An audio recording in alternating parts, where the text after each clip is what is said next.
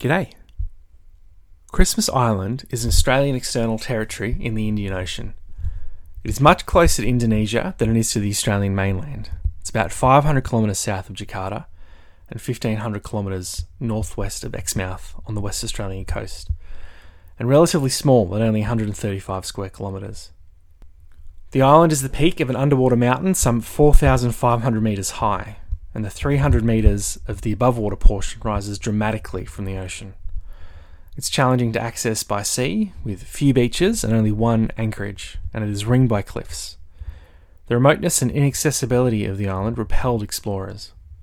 William Dampier made a landing in 1688, but the first successful exploration of the island wasn't until the 1870s. Scientists by the name of Dr. John Murray arranged for rock samples to be taken from the island, and in 1887, men of the HMS Egeria took these samples, leading to a fateful discovery. The rock contained phosphate. With the world population growing, demand and prices were high for agricultural phosphorus. Suddenly, this remote island became of great interest. By 1899, the Christmas Island Phosphate Company had been founded, and ships began to arrive with Chinese workers, or coolies, on board, with the intent of taming the island and extracting the phosphorus. These men faced a hard life, and by the early years of the 20th century, many were suffering and dying from an ancient disease with an unknown cause beriberi. I'm Jake Leonard, and this is Medium Yield. This episode is recorded on the lands of the Yuin and Geringer people. It's another history episode, and I'm by no means a historian, so I apologise in advance for any errors. Much of the history of Beriberi on Christmas Island in this episode is taken from the excellent book Suffering Through Strength by John Hunt. Details on the history of the discovery of beriberi is taken from the book Beriberi, White Rice and Vitamin B by Kenneth J. Carpenter. Any medical information is not medical advice, and if you have a medical concern, seek medical attention. Now, back to Christmas Island.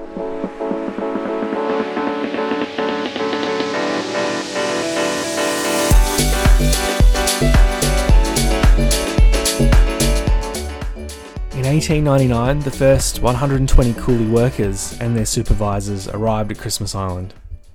Conditions were harsh. Beriberi broke out in 1900. Chinese workers would first lose their appetite and feel weak. This paralysis would creep up through their body. They would lose feeling, their limbs would begin to swell, and their hearts fail. Death often came within a month. In the first quarter of 1901, 112 of the 700 or so people on the island died, many of these from beriberi and almost all of them Chinese workers. The cause of beriberi and its cure were not known. Let's talk about beriberi. It's been recorded for literally thousands of years. Classically, there were two forms wet and dry beriberi. Wet beriberi is associated with high cardiac output with predominantly right sided heart failure and lactic acidosis.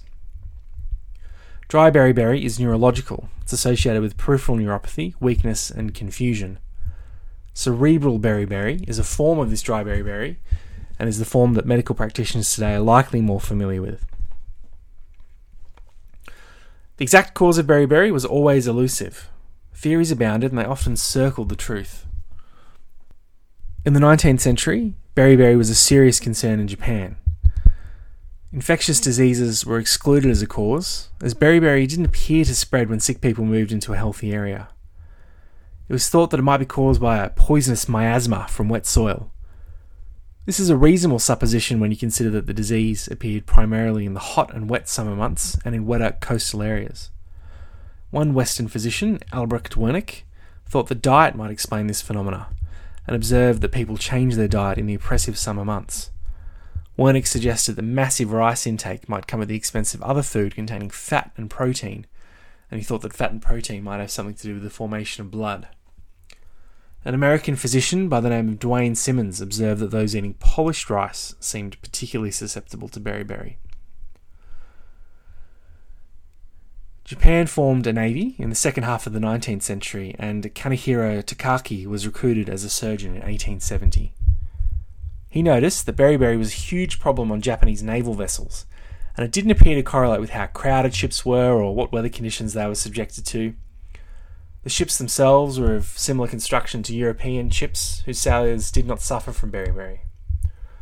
On one round the world journey, 161 of 278 crew on a ship developed beriberi, and 25 died.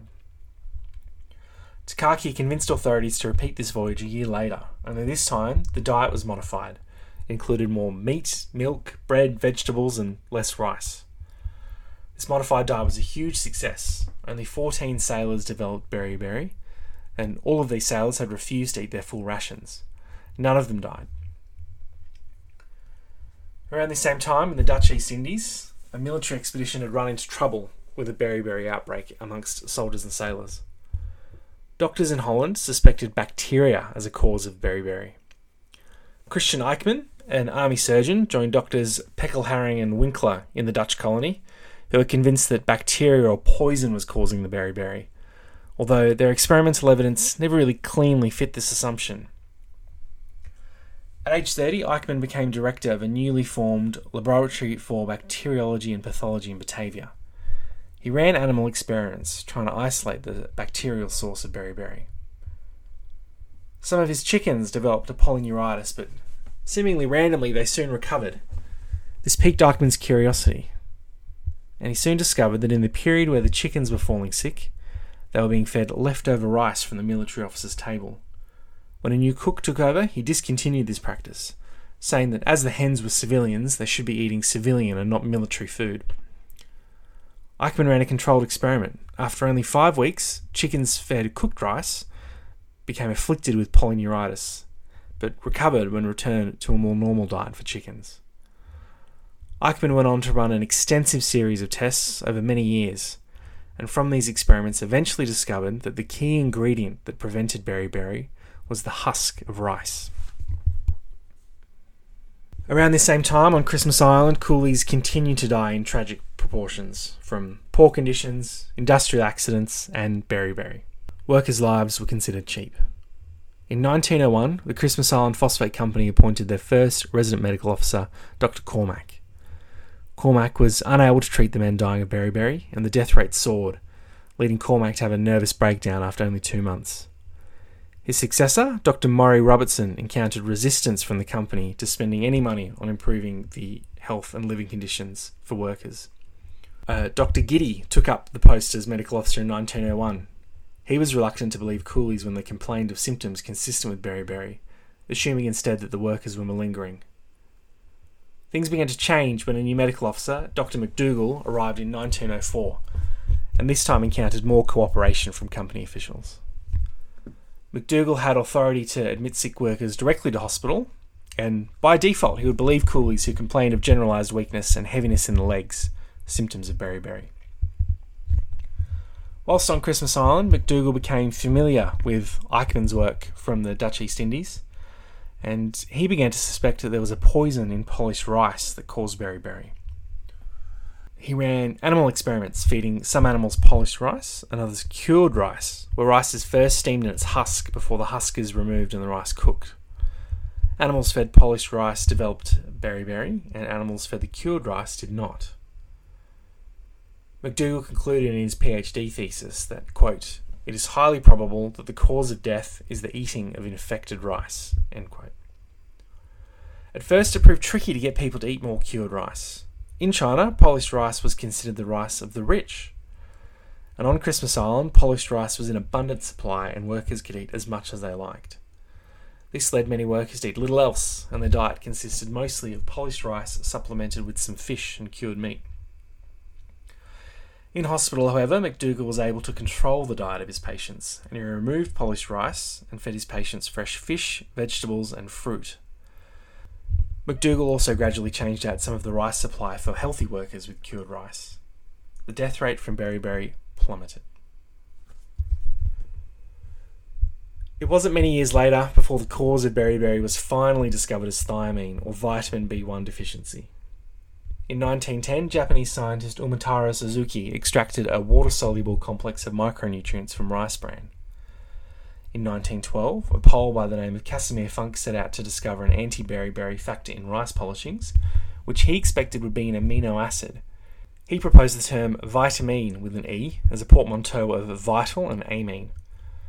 Thiamine was first successfully isolated in 1926 and was synthesized in 1936.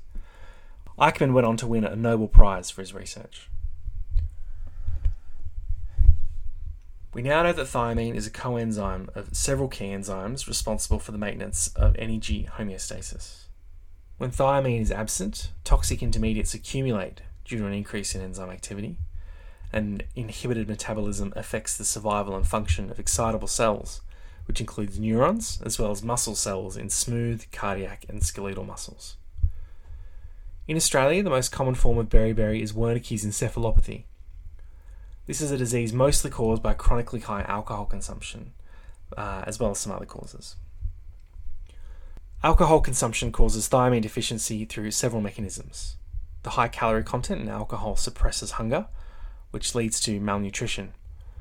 Alcohol metabolism uses up thiamine pyrophosphate. Alcohol gastroenteritis impairs absorption of thiamine. Alcoholic liver disease reduces thiamine storage in the liver, and alcohol also impairs the utilization of thiamine. Wernicke's encephalopathy classically results in a triad of mental state changes, ocular dysfunction, and gait apraxia. In reality, very few patients present with all three, and Wernicke's encephalopathy is likely underdiagnosed. A consequence of Wernicke's encephalopathy is Korsakoff syndrome, which is permanent memory loss and confabulation. On Christmas Island, in total, more than 600 coolies died from beriberi between 1899 and 1912. Their deaths had much to do with human greed as well as vitamin deficiencies.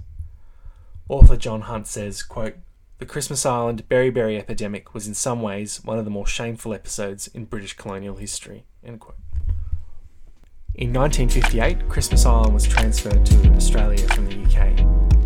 The population of the island remains diverse. Over 30% of the 1800 or so Christmas Islanders have Chinese or Malay ancestry. Phosphate mining continues on the island, although it is set to wrap up in the next decade or so, which is a cause of some anxiety for the Christmas Islanders. Thank you very much for listening to this episode of Medium Yield. See ya.